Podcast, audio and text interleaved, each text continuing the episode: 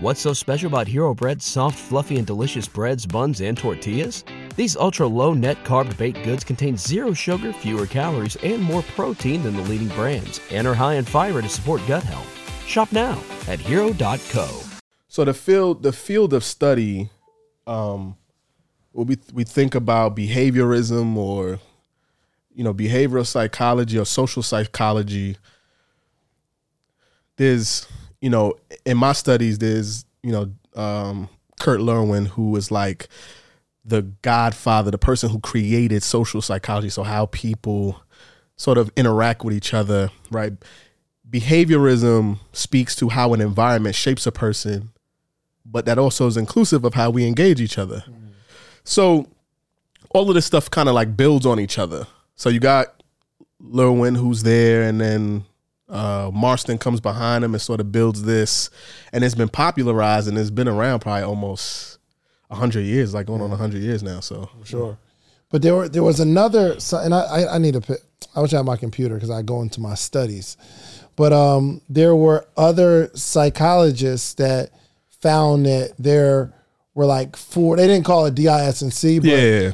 fire, water, like yeah. the elements, and we all have a predominant trait. So this is a science that like people understand from from way back in the day. Like everyone's different, but there are four predominant character traits. Yeah. Not character traits, but behavior traits. Right. Even if you think about in the sense of like archetypes, mm-hmm. right? That's a term or like, you know, um, different it, it just we as people acknowledge that people different people play different roles mm. and there are different types of people in the world. How you conceptualize that, how you communicate that is is different, but this specific, you know, psychologist chose to put it in four quadrants mm-hmm. and you know sort of look at it through this specific lens and these four elements of behavior. Yeah i think like for instance you are going to say yo describe a person using the seasons. I think there's, there's something to this four right you would say okay my my cousin would you describe my cousin as summer uh, winter spring or fall right? And you'll be able to put everybody that you know into four of these categories based on your own mm-hmm. your own perception of what a season represents to you. But once we understand that everyone is different, but there are we're not as different as we think. Like there are certain people where you can tell they're a type of person that they're going to exhibit some of these traits. And I think that's when you really start to get into human behavior mastery, networking, and getting the most out of your relationships. Yeah. What I've realized is we're all doing things for the same reasons. Mm. How we choose to do it may differ, right? So again, it makes me think about Lewin's equation, right? So with Einstein, you got the theory of relativity, E equals mc squared. Well, Lewin's equation with social psychology is B behavior equals P E, right? So behavior is a function of the individual and the environment. And uh, it, it, always makes me think about that. This what like, is the P? Huh? Does the P stand for the person? Okay. Right. So the person behavior. behavior is a function of the person and the environment. So B, mm. right? B equals F parentheses P E. Right. So behavior is a function of the person and the environment which means that these are two variables that are at play. So there's there's like a, a story about the these two twin brothers, right? And the father was an alcoholic. And they asked one brother, like, why don't you drink? And he goes, Well, because my father was an alcoholic. I saw him drink my whole life. And you ask the twin brother, grew up in the same environment, same parents, everything. Why are you an alcoholic? Because I saw my father drink my whole life. Right? So the environment was the same, but the people were different. That explains the variance in behavior. Absolutely. Right? So we there's a there's the physical environment, but the psychological environment, our internal wiring, we relate to things in different ways. So though we're in the same space, the way we connect to everything in the space is different from person to person. These are four different quadrants of behavior. So you have the D, which speaks to the quadrant around being decisive, mm-hmm. This is this is the quadrant that is around pro- uh, problem solving, like solving problems, um, and how you solve problems. People who tend to be quote unquote high D's are more aggressive, assertive, direct, driving about, forceful about how they solve problems, and people with lower are more thoughtful, more methodical, you know, more intentional about the way that they go about it. Well, Will the New York in you prevent you from saying high D and low D? Yeah, I hesitated for a second, you know what I mean? But like, I'm just a general pause. Welcome to the pause. I'm gonna pause the whole, pause this for the whole joint. You know what I mean? Like, let's just get that in, let's get that out the way. All right, so uh, the D measures your your decisiveness. I uh, interaction, your um, your your not ability. I'm not trying to use the word ability, but your preference Your preference, your willingness. engaging with other people. Yeah, So I'm a high I. I mean, I love this stuff. I love to sit down and have a conversation with people. I love going to hang out, mixing and mingling. Dewane, when he becomes a celebrity, he's going to be the person that says, I am all drained because I cannot go through the airport without people talking to me. When I'm going through the airport, people talk to me all the time, and I'm like, yo, that's what's up. You really rock with the show? I appreciate you. And I'll just sit there and engage because I love it. that's the difference. I'm a, I, I almost have no eye. What's your eye number? Uh, about 27, 27. Mm-hmm. I'm a 99. and it adapts up to like a 32, and that's about all I got in me. And a, a low eye for those that are watching just to make you feel safe doesn't necessarily mean it's a bad thing. It just means you're more introspective. Yeah. Meaning, So it doesn't mean I don't engage with people. It doesn't mean I'm like like anybody that knows me, if I if I know you already or if we have a relationship, then I'll rock with you through and through. I'll run through a wall for you. Mm-hmm. If I don't know you though, it takes time for me to let somebody get in my space.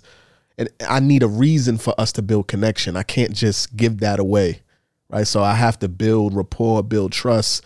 Um, people laugh and joke and say I'm like really guarded and like uh, like secretive and mysterious, and it's just like nah, it's just like what are we talking about? Like, like, you know what I mean? Like like what, what do we have to talk about? for sure.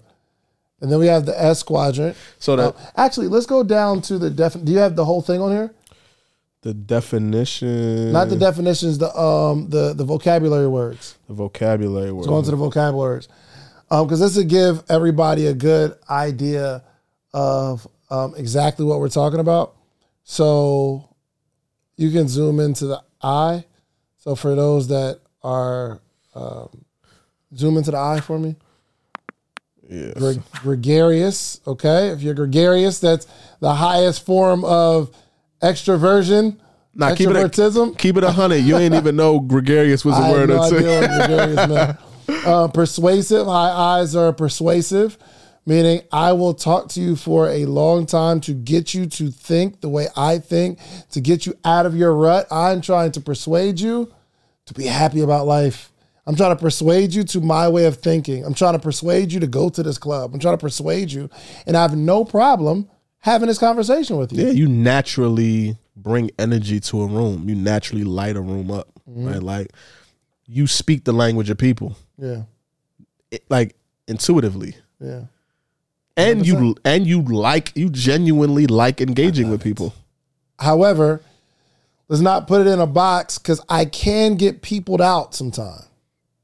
Believe it or not. Well, I mean, you're human, right? You're human. Yes, but only because I'm a high I and a high C. Sometimes my high C kicks in, and I'm a watcher. And I and sometimes I'll get in my own head, and once I get in my own head, I've gotta kind of withdraw. And I'm adapting. My, we'll get into all this kind of stuff. But Yeah. let's get into the S, man. S high in patience. Right? How you tend to pace the things in your environment. Yeah, just My high S friend, what's going on? what's your vibe? So so I'm a 99D, right? Um and I think that's I think it's interesting. Like me and Dave both have what you call like unicorn profiles, in that we have two really high scores in in quadrants that are opposite from each other. Right? So the D and the S are opposites, and the I and the C are opposites. So I'm a 99 D, but I also have a really high S. So mm-hmm. my vibe is more chill, more cool, more calm and collected, unless there's a problem. And then if there's a problem, then that's that's different. But but yeah, I'm I'm chill for the most part, and I like for there to be peace, right? I, I my mentality is I'm willing to go to war to keep it peaceful. I actually enjoy it being peaceful, but I don't mind it being Right. being staticky. For sure. For sure. So a person who's a IS, a person who's a high S likes things to be paced, likes things to be predictable, likes for things to be calm and stable. You know Wiggs. Have a seat, brother. what I'm saying? Like You took you took you took an assessment, DISC assessment, a DISC assessment. You never took one. I got you. Don't. Oh yeah, we're gonna change that. Yeah, we're gonna change We're that. gonna change that. yeah. but yeah, so high S's are like the people who play the background. Mm-hmm. They like things to you know what I mean? They, they want everybody to be supported. They wanna they like the glue that holds the room together. Yeah. Whatever room they're in. But that low S, go down to the to the low S. Uh, out of control, Chaotic. chaotic, spontaneity, meaning we listen. We make a decision and we go. We know those people, right? Yeah, you one of them. I'm not one of those. Kinda. So I'm. I, I forgot my my S. I'm, I'm gonna look at my assessment, but Yeah, that's in the forties. Yeah, but I'm not. I wouldn't go spontaneity or chaotic. I mean, I wouldn't describe you as chaotic. I'm Some- more outgoing and I get restless. yeah, and that causes you to be spontaneous sometimes. Not really. Not. I, I wouldn't say I'm spontaneous. In general, now in business, there are certain things that I want to. Uh, I want to go after because I'm high on economics. But I'm saying a person who's a high S would look at you as a person who's really spontaneous and really. So that's why you're calling me that spontaneous because you're a high S. I'm mid, but somebody would call me spontaneous. But depending on the scenario. right. Yes. So that is our uh the C. Then we'll have the CSS, and I think we'll we'll put uh, a a link for you to take uh, the DISC assessment in the, It's only in the right. comments. It's only right. Then we got our our C. Yeah, go go do the C. Uh, your preference for established protocols and standards, meaning uh, high C's. I want to do things the way that they are supposed to be and designed to be done. I follow the rules. I am a high C, meaning when I get to a stop sign, I stop. And I don't have no The whole C. car. I don't have no C. So my question is, who set the rules and why? like who said that's the way it was supposed to go? Yeah. a, I see a lot of other ways to do it. Yeah. You know what I mean, like, But I want to I want to follow those. And high C, very particular, very precise. I'm going. This is really where people are like, yo, they don't understand that I have the perfect profile for a podcaster. You do. That is why you are successful in the way that you are because of your profile. You are tailor made, Tailor made. tailor made to excel in this environment. Yep. I want to have a good time with the person I'm interviewing or engaging with my audience, but also I'm very cautious, meaning I have questions. I'm I'm so cautious that I don't want my audience to get the wrong message, so I'm going to slow things down to make sure we get it right and make sure I understand it. But that's the curiosity. So, but you will see some people that are high I, right? Very extroverted, low C, and they're gonna talk the whole time because they're like they don't have any the the the patience never kicks in to let someone else explain. I've mm-hmm. seen that. Or a high D high I, tough podcaster because you're gonna go after it. You're gonna have a thought, and you have no like you don't have any pullback to say, let me let this person enjoy this moment. Mm-hmm. I'm here for what I have to say. If a, if a person has really high empathy, then you know that they they they have a good read on people. But a person when it's low, they don't. So somebody you can label somebody a jerk, like oh he's he's a jerk. He just treats me like if I see that his empathy is really low, he just it's not that he doesn't care about people. His brain doesn't process, see doesn't see people until later. Like Mm-hmm. people are an afterthought. And I don't mean that in a negative way, but that's just the way they're wired. So you may take it personal, like like he just said He just asked me for what he asked me for. He didn't ask about my day. Like, yeah, because his practical thinking is his primary mode of processing. He's worried about what needs to get done right now. Yeah. He'll circle back and see what's up with you, but in the moment, at first, you know, first glance, it may offend you. Yeah. So you can't really call that person a jerk or say they're being rude because it's a blind spot for them. Yeah. But you, right? You just say, yeah, your empathy is a 9.8. So if you did something uh-huh. like that, then that would be an indication that you see the person, you know it's gonna be offensive, and you still chose to do it anyway. I'm a jerk. That it'd be like, Dave, why you being petty? Yeah. You know what I'm saying? Like, Right, right. petty? Like, yeah. and and so we have to see how people are made and designed and built to be able to fairly assess who they are Yeah. and how they show up in the space. Yeah, I would. I would be like it's. It's crazy and it's so annoying sometimes, man. Because like when I'm in a room, my spidey senses be tingling, bro, crazy. about what's going on. When we're recording, I can tell that there's somebody here that wishes we would wrap up, Mm-hmm. and it's distracting because I can feel that. And now I'm trying to hit that person's hot button. Like, and I'm trying to find out how I can engage that one person in this scenario, bro. And it's, it's not, it's, It's not, magic, actually. It's magic to be to have that level of awareness. Yeah, but it helps when I'm doing an interview like with a bunch of people because I can sense when someone hasn't talked in a while, or I can the mm-hmm. person that's like answering every question. Now I have to direct. Hey Ryan, I want to hear your thoughts on this, and that's my way of shutting this other person up. Right? Hey, nobody help him. Nobody help him. My boy, I wanna- wanna. and listen, and listen. but but when you think about it, like if you look at Dave's assessment, it's very clear why he's excelled in this particular lane mm. versus everything that you've tried in entrepreneurship to this point. Mm. W- Once you touched podcasting, Oh, for sure. it was it was like automatic. Yeah. It was the most effortless thing you probably have ever done, but it's because you were designed to win at this game Yeah. everybody is built a particular way and there's a game that is tailor made for you to excel at. Yeah. So it's just a matter of finding that game. So your number one, the way your brain processes, the first thing your brain sees, your highest number is practical thinking. What do you need to do? What do we need to do right now? What do we and you see it crystal clear on how we how we fix this situation right now. What needs to be done right now? That's the first thing your mind is automatically going to like if there's a traffic jam, my highest is empathy. I'm thinking there's some people that probably got to go to work. Oh, I wonder if it's somebody that got to pee real bad. Was there an traffic accident? jam. Oh my gosh, are there kids here? What is Oh my gosh! Like I mean, the Somebody kids gonna an accident? Yeah, right. Are the people okay? you start praying in the car like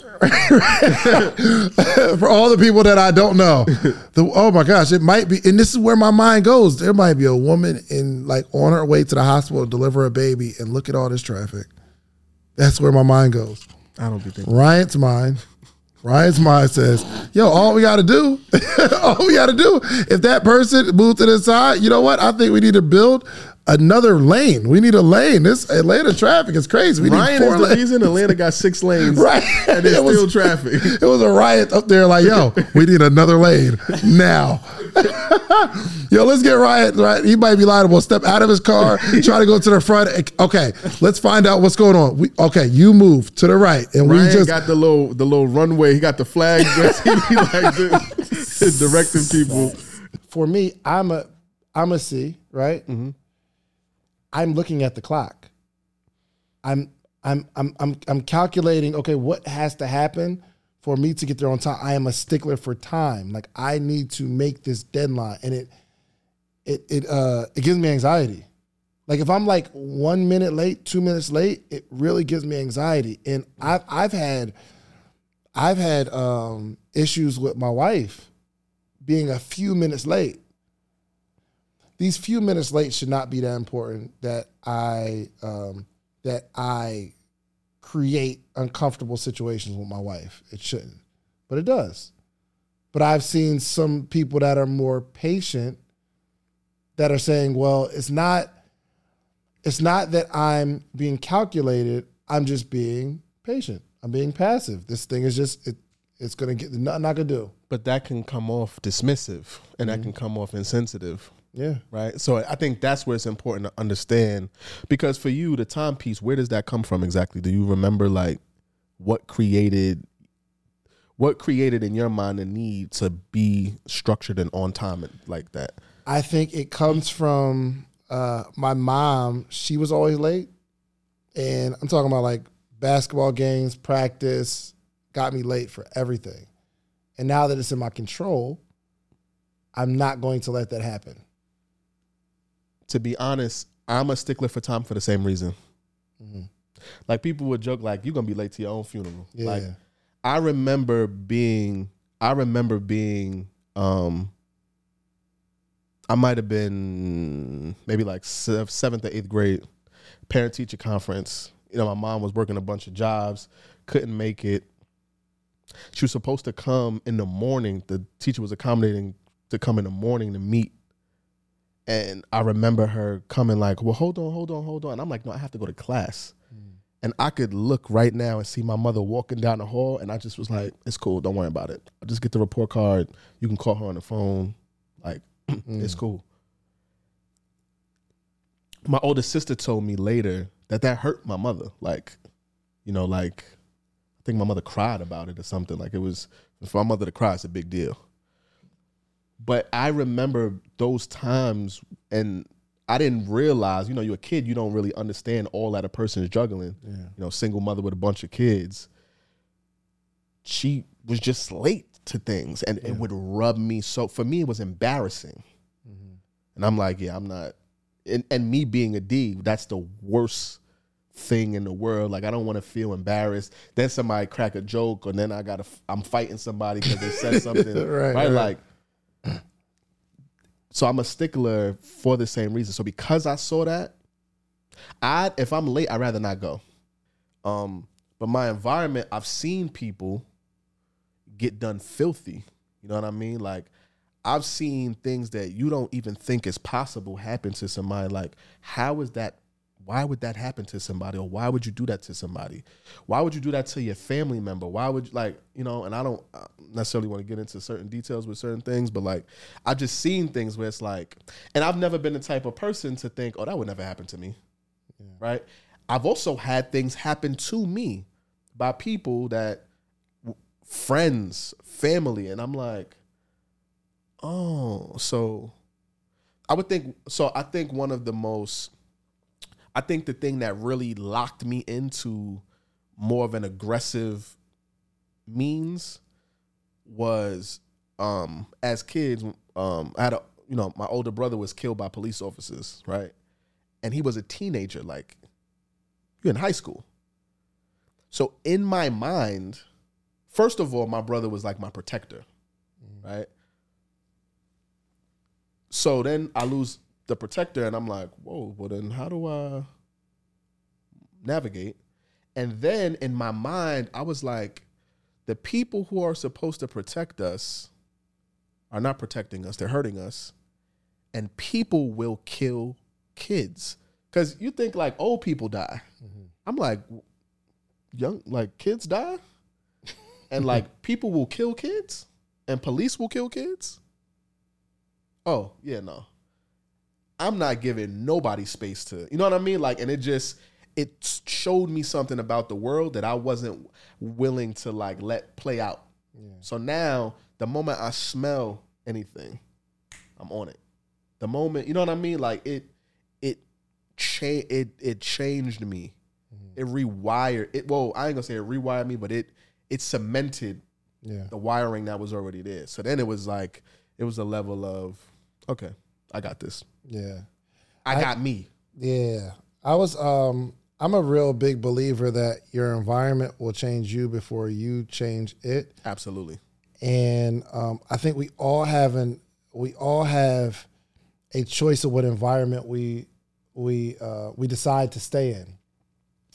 And so New York, I think I think the environment was create well maybe, I don't know. Well, me, uh, cuz I don't live in New York. I, I, grew up in New I- I- Jersey. I, think it's just by construction, right? Just the way it is. You got 10 million people in a very densely populated area Yeah. with limited resources. So people will say, Y'all so fast paced. It's a lot of things. If you break wrong, if you over break or break too early, it throws off the whole two blocks behind you, right? Like because there's so many people, one discrepancy is a domino effect. Yo, what's goody fam? Listen, I know, I know, I'm gonna let you get back to the episode, but I wanted to take a minute to let you know about the Human Behavior Mastery course. Yes, we have a course that we put together for coaches, consultants, corporate leaders, and entrepreneurs. I know you're listening to the pod and it's all of this numbers and the, the adaptive and the natural, the D, the I, the attributes. We put together a comprehensive course to walk you through exactly how to understand each one of the personality types, each one of the values, and we're going to show you exactly how to get the most out of each type. What things you need to avoid, what environments to put you in, and what pieces to put around you to be successful. So, if you're looking at taking your business, your life, or your relationship to the next level, make sure you go check out the Human Behavior Mastery course. Back to the episode awareness breeds choice, mm-hmm. right? So understand that you have the power to choose. Yeah. When you're a child, you don't have that. Yeah. You you your foundational programming will always be your parents. Yeah. So you have to unlearn that, but it's so difficult because this is your most loved person, your most trusted person, your most protected person, your most well, at least in our era, because now we got to deal with the internet, so that's a whole different thing. Yeah. But our parents were the greatest influences in our lives. Even if you like this cognitive dissonance and like you could hear something, it's like you know that's right, but my mother said, yeah, but that's my mother though. But my mother, like, so now you gotta have the audacity and the courage to choose what you know is right, and and move from that and make choices that serve you. And I got to the point where I realized like, you know, there's things that we know, we know, I know my name. There's things I know I don't know. I don't know rocket science. Then there's things that I don't know that I don't know. And that's dangerous because you can't do anything about those things. So when I realized that I was only able to choose based on my level of awareness, it made me hungry to expose myself to new things and to become aware of new things because the choices that I'm making are only reflective of the things that I'm aware of, but it doesn't it's not inclusive of all the choices that are available. So I need to get more lived experience. I need to go and do more things and be around different people because it gives me more choices to choose from. And so now I can live a life that's more consistent with the person I am or the person I want to be. With every personality type, there is an anxiety producer or like a biggest fear. Mm-hmm primarily, you know, as humans, you know, we're animals, we're just sophisticated animals, but we have a desire to be safe. Mm-hmm. So your coping mechanism, the way in which you keep yourself safe, is typically what's the the driver of your dominant uh personality type. Okay. So for a high D, right? Like I'm a high D. A high D's biggest fear is being taken advantage of right? A high D's biggest fear is like someone making them insignificant or someone um you know manipulating them or taking advantage of them in some way. That's why very direct, very assertive, take control. For a high C though, mm-hmm. the biggest fear is criticism and judgment. Mm-hmm.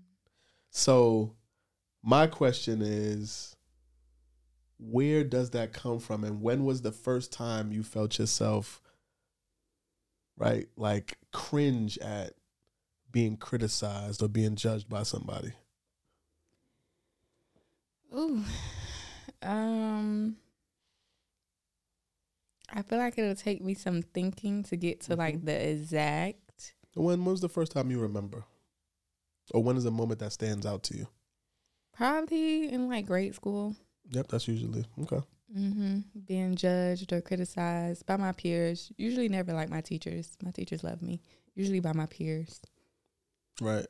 And so the fear of judgment, right? You have this fear or somebody said something or made a joke or, you know, got a bad grade or whatever it was.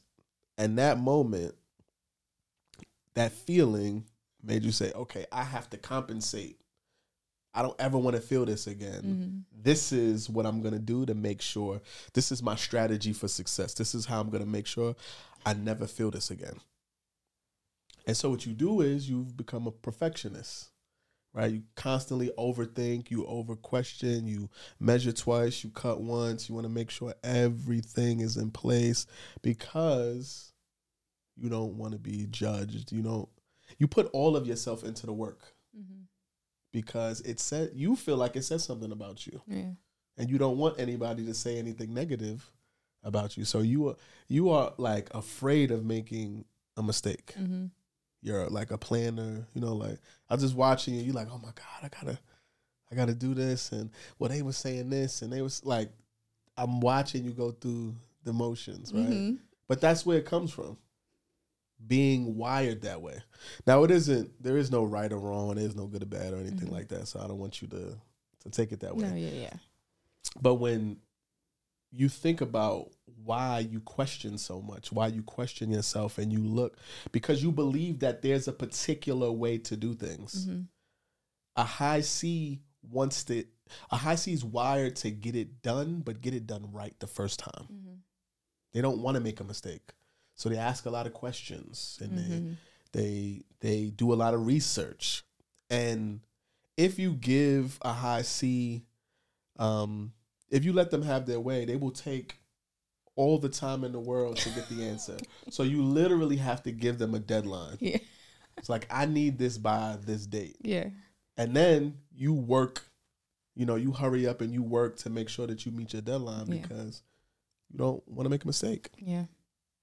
I feel like I'm at a place where I really want to figure those things out because, like, okay, see how you just broke down my assessment for me and it all makes sense. So, like, now I'm thinking, like, but me being a high C and all that, how can I make that work in my favor? Because I don't know if I can change it. So, if I can't change it, how do I make that work in my favor? You don't need to change anything, actually. Like being a like C's honestly make the world go around. Like like we would be living in a chaotic environment. Like this world would be chaos without C's. Mm-hmm.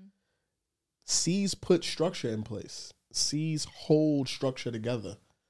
Right? C's make sure things are going in the right place. Mhm. So for me, somebody who's a high D, I just care about getting it done. And it, it may not look good. It may something may be broken. Or it may have taken me five tries to figure it out. Where you would have taken the time to research and figure out and I'm gonna just jump in and go do it. Mm-hmm. But somebody like myself who is just so driving and just goes, goes, goes, I need a C.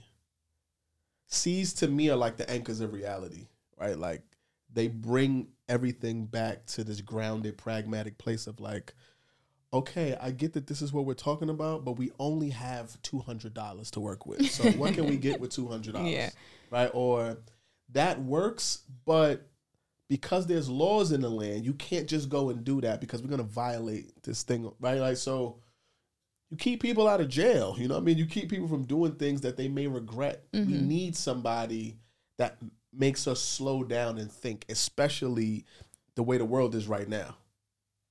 Things are kind of all over the place, but it's important to hold structure. Imagine if we didn't have these four walls and it's Mhm. just just a bunch of space in here. Right? Yeah. You hold things together and there's value in that. Now the, the the thing is being aware and knowing what choices to make that actually serve you. Right? Why do you feel obligated to carry the burden of others in the way that you do? Something happened that made you feel like I need to overextend, I need to accommodate others. W- Like what what happened that made you feel like you had to do that? Cuz not everybody not everybody feels like that Yeah. That's right? true. And it's something that it sounds like you, you've struggled with your entire life. When was the first time you consciously remember feeling like what was the switch that went off? Mm, that's a good question. I think it was in my, again, I, so I went to university when I was just after 16. So I ended up Mm-hmm. going further. And so I think it was, I f- maybe it's wanting to be accepted. I don't know if it's Mm. Yeah, say I- more about that. Yeah. yeah. Okay, so I think maybe I felt like if I had nothing to give, then okay. So I was bullied as a child. My name, my full name is Elion, and I was called Alien instead. So Mm. It that was like in that was the earlier years, and then obviously I was in special needs classes, and I felt like I needed to I need to give more so people will like me and they won't bully me or they won't make fun of mm. my name or the fact that I moved a lot. So I went to so many schools, like in total about eleven. So I went to so many different schools. So it was always I was always the new girl. I was always the youngest in the class, and I just didn't want to be picked on. So I'm like, well, I, let me. I, that's really interesting. I would want to help someone or show that I can be of use to someone or value to someone, so that they would either take me under their wing or not make fun of me or my name or the fact that my hair. I my aunt used to come and like do my hair. You know those like bantu knots Yep. at the time with the colors, mm-hmm. make fun of my hair. There was always something that people could find to make fun of about me, and I really didn't like it. So I think I just always wanted to make sure I'm doing something to make somebody happy, to make them maybe like me. As a this is before like even the paperwork stuff that we just talked about. I think this. I mean the assignments. Mm-hmm. This was like in school when I was like seven, eight, Right. nine, and it was multiple schools. So being the new girl, it was like I felt like it was yeah. I was always the alien thing really got to me because they were like Elion the alien, alien, alien, and it was just so like I could hear it when I went to bed, and Mm.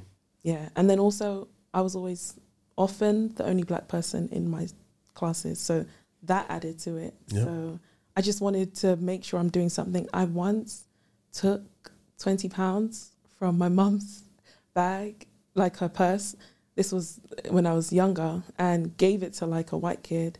Um, not that it's about that, but I gave it to her so that she wouldn't, so that she would not bully me, basically, so that she Mm. would like me, bring me in, and I mean the school found out they they gave the money back, but I think it might stem from there. Yeah. So it sounds like one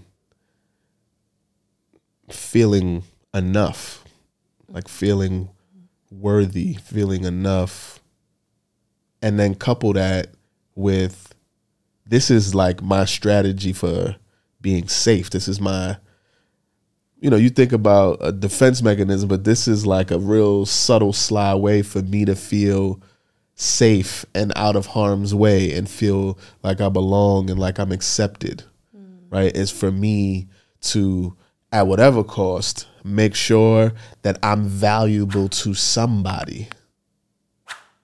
And that's me paying my way to being safe and secure. Right? Your personality type, right, based on the assessment, you're an accommodating person, right? And so we know that your natural inclination is to support others, is to make sure everything is predictable and safe because the biggest anxiety producer for an uh, accommodating person is a lack of security, is a lack of stability. So when you're in a new environment or when things start to get hostile, your immediate response is, okay, what can I do to make somebody uh, not target me, to befriend me, for me to look like I'm a good person and you don't have to, right? And so that's the that's your coping mechanism. That's like your strategy for success strategies for success are really important, but where we struggle is we will establish a strategy for success when we start socializing, right? Usually in grade school, maybe around seven, and we figure out this strategy and it works there. Yeah. And then life progresses. And because we're familiar with this strategy and it worked then, we try to carry it into this situation. Mm. And there's no guarantee that it's going to work Yeah. It may work and it may work for a while and then you usually hit a ceiling you hit a wall at some point and then you have to figure out what works for this situation and it sounds like and we'll kind of get into that like you're hitting a point where the accommodating nature that you have is holding you back from the things that you want to experience in life. Yeah. What would you say to a person who they just took the DISC assessment, they read their profile, now they feeling like an expert. Everybody that they see or meet, they think they can like peg what their profile is just off of a a, a simple conversation and they start like actually what they do, the decisions that they make regarding that person is influenced by what they think they are on the DISC. yeah. Uh, and again, I, it, one, take your time because it, it takes a lot of time to develop, you know, mastery of this, right? It, it, you know, for me, I, when I took the assessment, I studied my assessment every single day for two years before I ever looked to try to work with somebody or, you know, uh, coach them or do anything like that. Like I really got in tune. And one of the things that you start to develop is pattern recognition, right? So behavior, like the difference between behavior and a habit, behavior is something that happens in isolation. It's a single instance. It's nine times out of ten a reaction to something. A habit is a system. It's something that happens automatically on a subconscious level without you really having to do much. And in order for you to be able to consistently identify people and be able to read people and understand and communicate with them effortlessly, it takes time, right? So, me, like, I grew, like, just for me, I grew up playing chess. One of the benefits of playing chess is pattern recognition. You read a board, you know, like, so I, I already have that skill and then I just applied it to the the charts. So nine times out of I don't even look through the assessment anymore. I just look at the chart and it just clicks because I've you know 10,000 hours. I've probably gone through 10,000 plus assessments at this point. It just clicks, but for somebody who's just doing it, I would say take some time to study yourself. And once you come to those moments those aha moments through discovery. Um, one of my favorite things is just to remain in the question. Just ask yourself why or where this comes from, or where was the first time I thought this thought, and why did I think that? Once you start to be able to unpack that for yourself, now you'll be able to guide somebody else through and and guide them through the the, the journey of discovery to understanding themselves. And in doing that now, when you start to interact with other people, instead of projecting, you'll start asking questions. Well, hey, how do you feel about this? Or why does that make you feel that way? And your relationships will just naturally start to get better. But you will also get better at being able to understand, read people, engage people. You'll be emotionally intelligent. How do you break down? So the that? way that I look at an assessment, right? So I'm also understanding that there are the three parts. There's DISC, there's values and attributes, and they all speak to different things. DISC answers how questions. How does this person prefer to behave? That's observable behavior on you know outside looking in. Values answers why questions. The inside. Why is this person behaving that way? What's motivating them on the inside? Attribute speaks to what what is this person naturally gifted at? and what order do they process information? If I'm just looking at DISC, right, then there's a couple of things to understand. One, you have to understand that everybody has a unique blend of all four quadrants. I think that's the beautiful thing. It's like as unique as a fingerprint. Everybody has a unique blend, whether it's in the natural or the adaptive, but everybody's blend is their own. Now you have people who are what I would call pure in that in a dominant area, right? So they're a pure D or a pure I or a pure S or a pure C, meaning like they're only dominant in that one quadrant and the rest are sort of just midline or low, right? Then you have people who have multiple dominant areas or multiple high areas, right?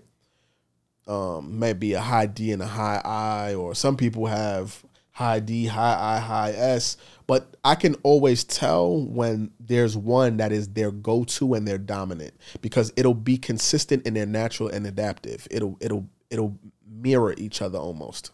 That's how I know okay, this is really your preference. You're most consistent here.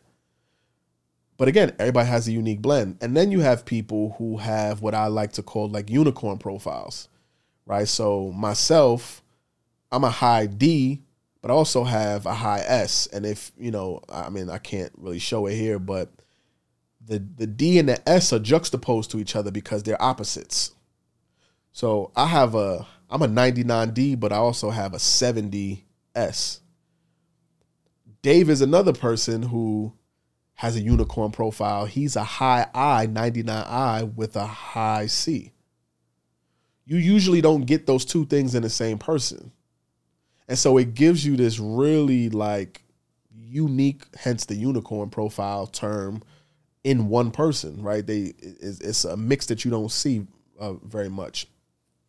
And then I will start to look at the relation. I will look at each quadrant in isolation, and then I start to look at each quadrant and how it relates to the other quadrants. And then I look at it in totality, and I look at what the story, what stories being told to me through this chart. I look at, you know, the, like you said, each each um, personality type has a a dominant emotion attached to it. Each one has a dominant fear. Each one has a dominant motivator. I look at all of those different things. And again, because I've looked at so many assessments, it just clicks. But there is a sequence and a process that I go through in my mind, but it just happens instantaneously at this point. Yep. So with attributes, if you look at the left hand it shows the externals and the right is the internals, right? And the externals are what I like to call glacial, meaning like they don't really they don't change over the course of your life. Again, attributes is based on axiology. Axiology is the study of how the brain processes or places value on things. So when we're looking at the when we're looking at the externals, this is how you process the external world around you. So when we see empathy, we see um, practical thinking and systems judgment. Well, empathy is speaking to how are you able to process people, how they look, how they feel. Like, are you able to process people, and to what degree you're able to process people? When we look at practical judgment, practical judgment speaks to knowing what to do in this moment to take action, right? So, what is the thing that we need right now to proceed? How to solve a problem in the present moment? Then, systems judgment speaks to um, being able to have foresight, seeing where things are going or where things are leading to.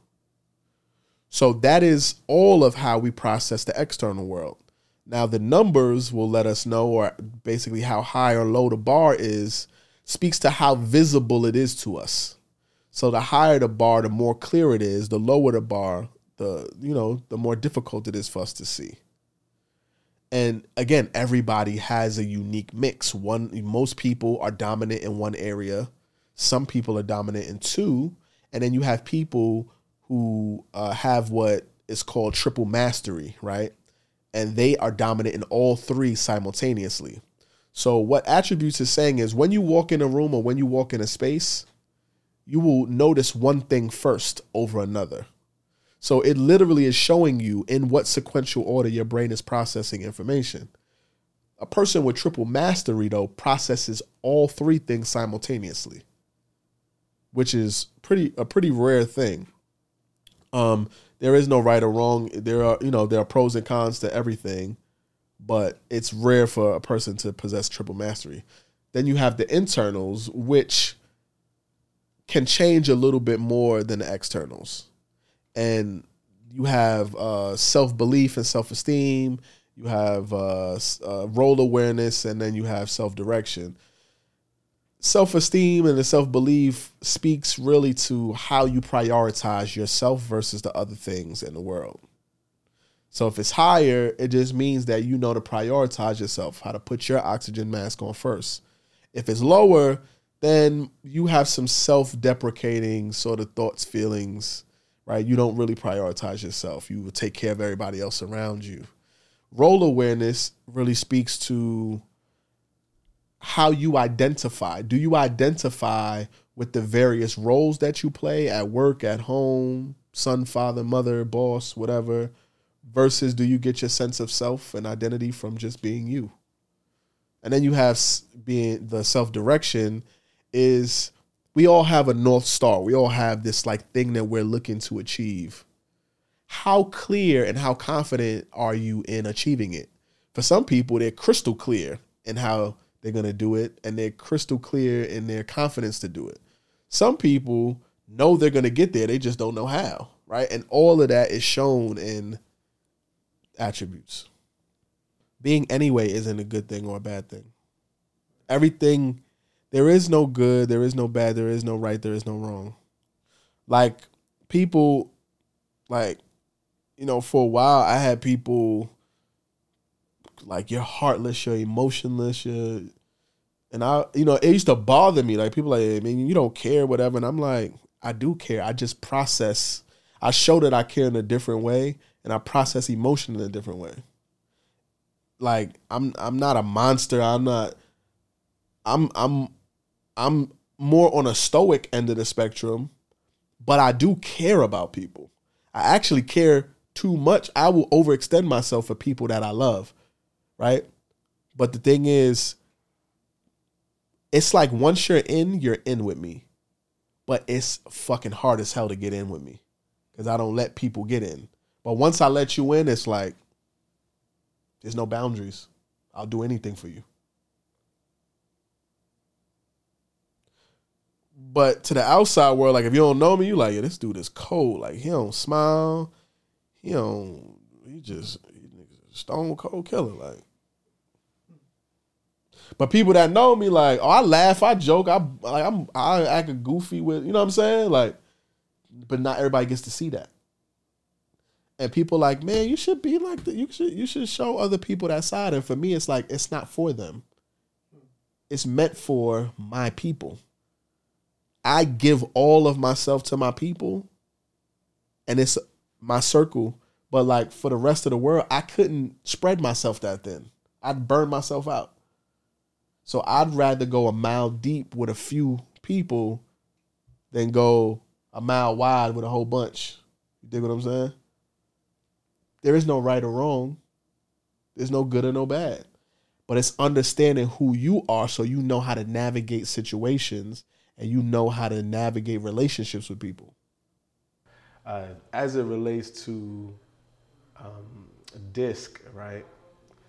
That started in 2017. Um, you know, uh, God rest his dad, Chris Daniels. Um, he did my DISC assessment with me.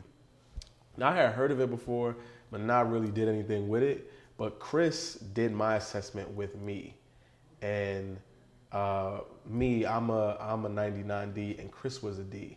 And so it was so interesting to have somebody who mirrored my actual style. Like I saw myself, I felt myself, and it was almost like your more mature self speaking to you in this moment about what you needed to do to evolve. And from there, you know, that was 2017, and I studied my assessment. I studied myself every day for two years before I ever worked with anybody around the assessment. So people look and they're like, yo, man, how do you see that stuff? And how do you just know? And how do you just, how does this stuff make sense to you like that? And the only thing I can say is just, I took the time to learn myself, to study myself, right, through this instrument. And in doing so, I learned about other people.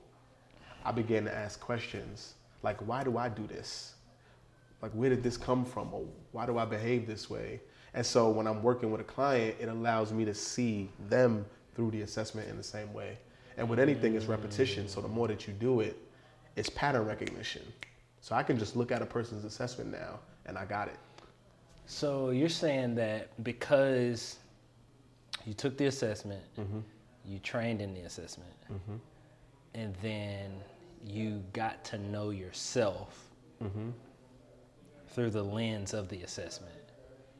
Because of that, without experiencing what other people have experienced, you could look at their assessment and read their mail. Right. Like I can like I don't so here's the thing, the assessment is objective data. So we uh-huh. can't argue the data because the data is scientifically proven. Right? Uh-huh. It's just this is data and you input the data. So I didn't give it to you, you put it there. so I can tell you the conclusion of the story, but you have to tell me the inception. You have to tell me, okay, where did this come from? I can tell you, I know that you're very structured, but when was the first time that you felt like you needed to be structured? Why did you feel like you needed to be structured? And you have to fill in the gap of your lived experience. Gotcha. The lived experience then ties to the data, and now Now you know. now I know everything makes sense. So it's just a matter of asking questions. And in the process of me studying myself, I had to ask questions and dig and debunk and well, where did you get this from? Well, why did you take this? Or when was the first time you felt like you needed to protect yourself or do this? All of that was revealed to me through me asking questions because of the assessment. And so one of my my favorite, you know, just sort of concepts is to remain in the question. Just keep asking. But where does this come from?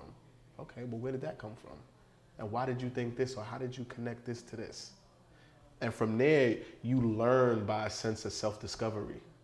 And so that's a muscle that you develop. So now when I coach people, I can coach from a very true, authentic space because I've found that place in myself. So I know how to guide somebody there. You know, I can teach somebody how to fish because I learned how to fish. Right. Yeah. One of the questions when I went through my training, right, and this was the style of coaching was like transformational coaching and transformational coaching through discovery, right? And one of the questions that I learned through that process, I learned to ask myself in that process is, what are you pretending not to know? Like we so often go to, oh no, I don't know, or where did that come? Oh, I don't know. That's not true.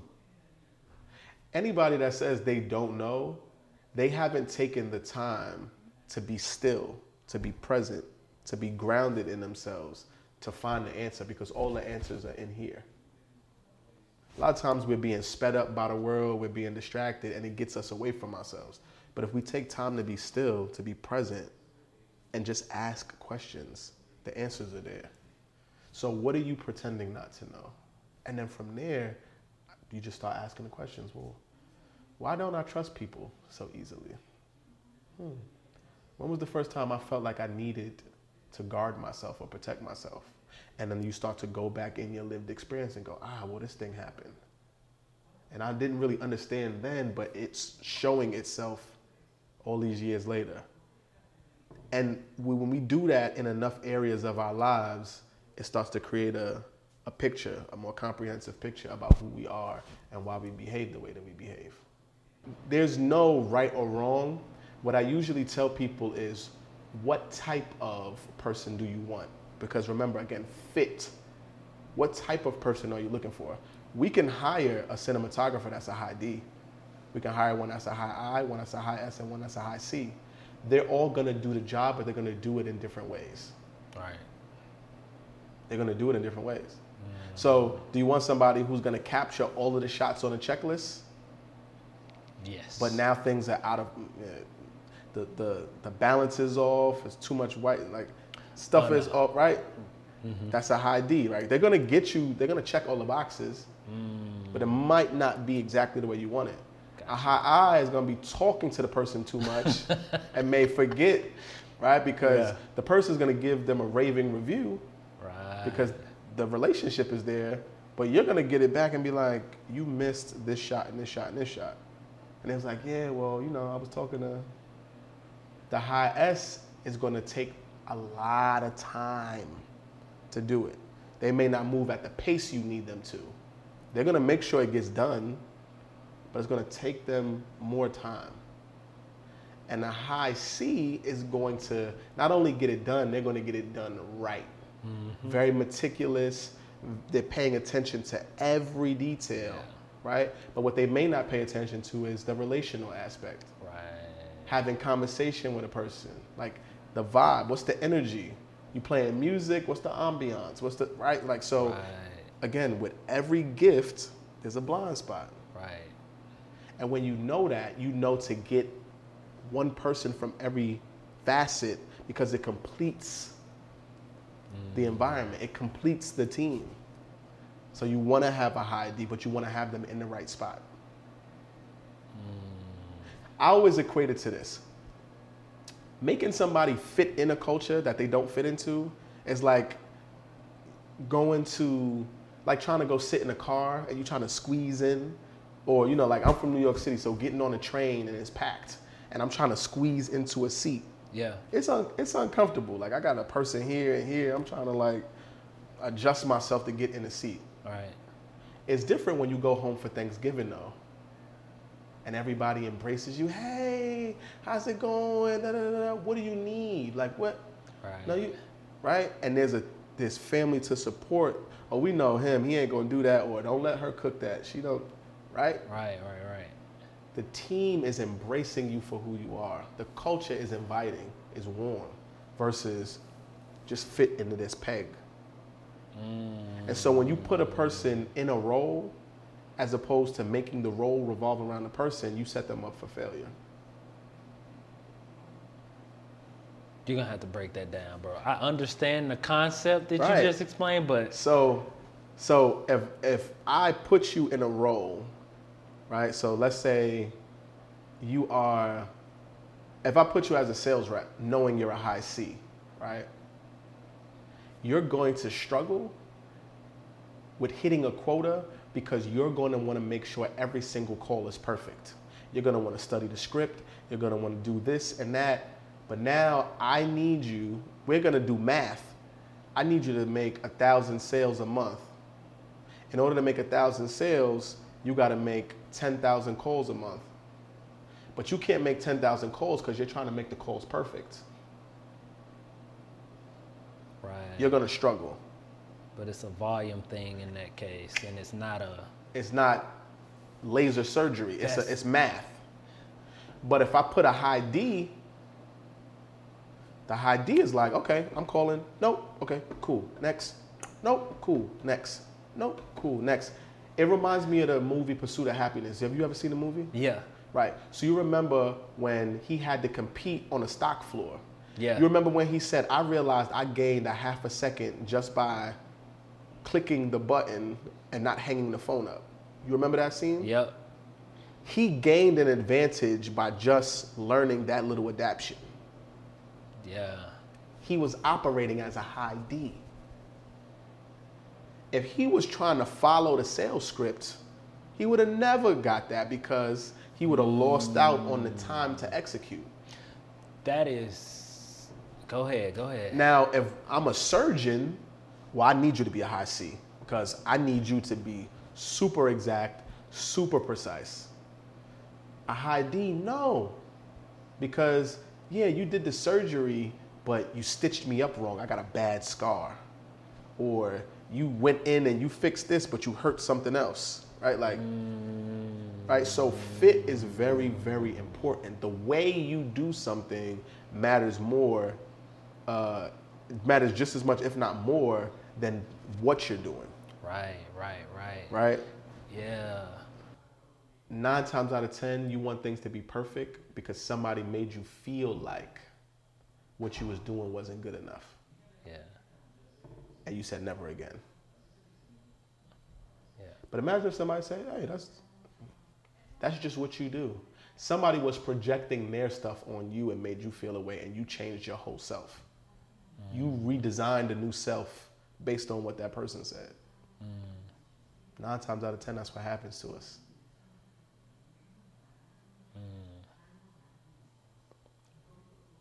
So my question about that would be, it seems like what our our DISC is heavily influenced by our experience as a child.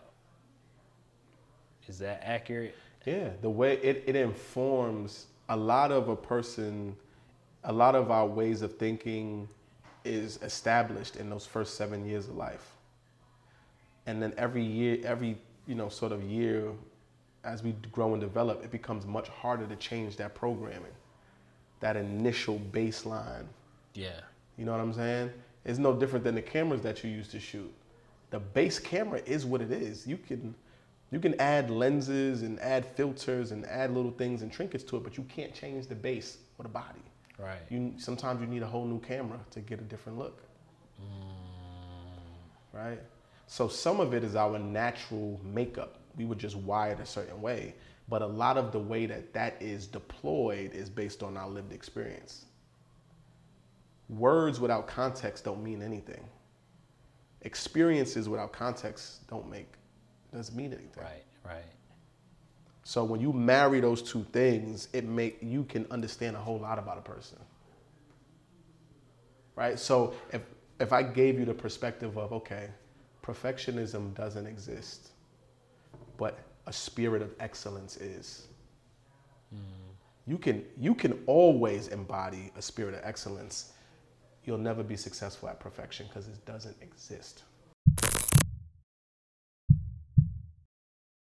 Say goodbye to your credit card rewards. Greedy corporate mega stores, led by Walmart and Target, are pushing for a law in Congress to take away your hard earned cash back and travel points to line their pockets. The Durbin Marshall credit card bill would enact harmful credit card routing mandates that would end credit card rewards as we know it. If you love your credit card rewards, tell your lawmakers hands off my rewards. Tell them to oppose the Durbin Marshall credit card bill.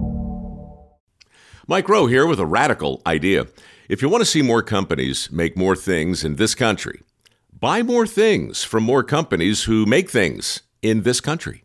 I refer in this case to the incredible t shirts, sweatshirts, blue jeans, and more made by my friends at American Giant. Everything American Giant makes is made in the United States. And right now, you can take 20% off your first order at american-giant.com slash Mike. That's american-giant.com slash Mike.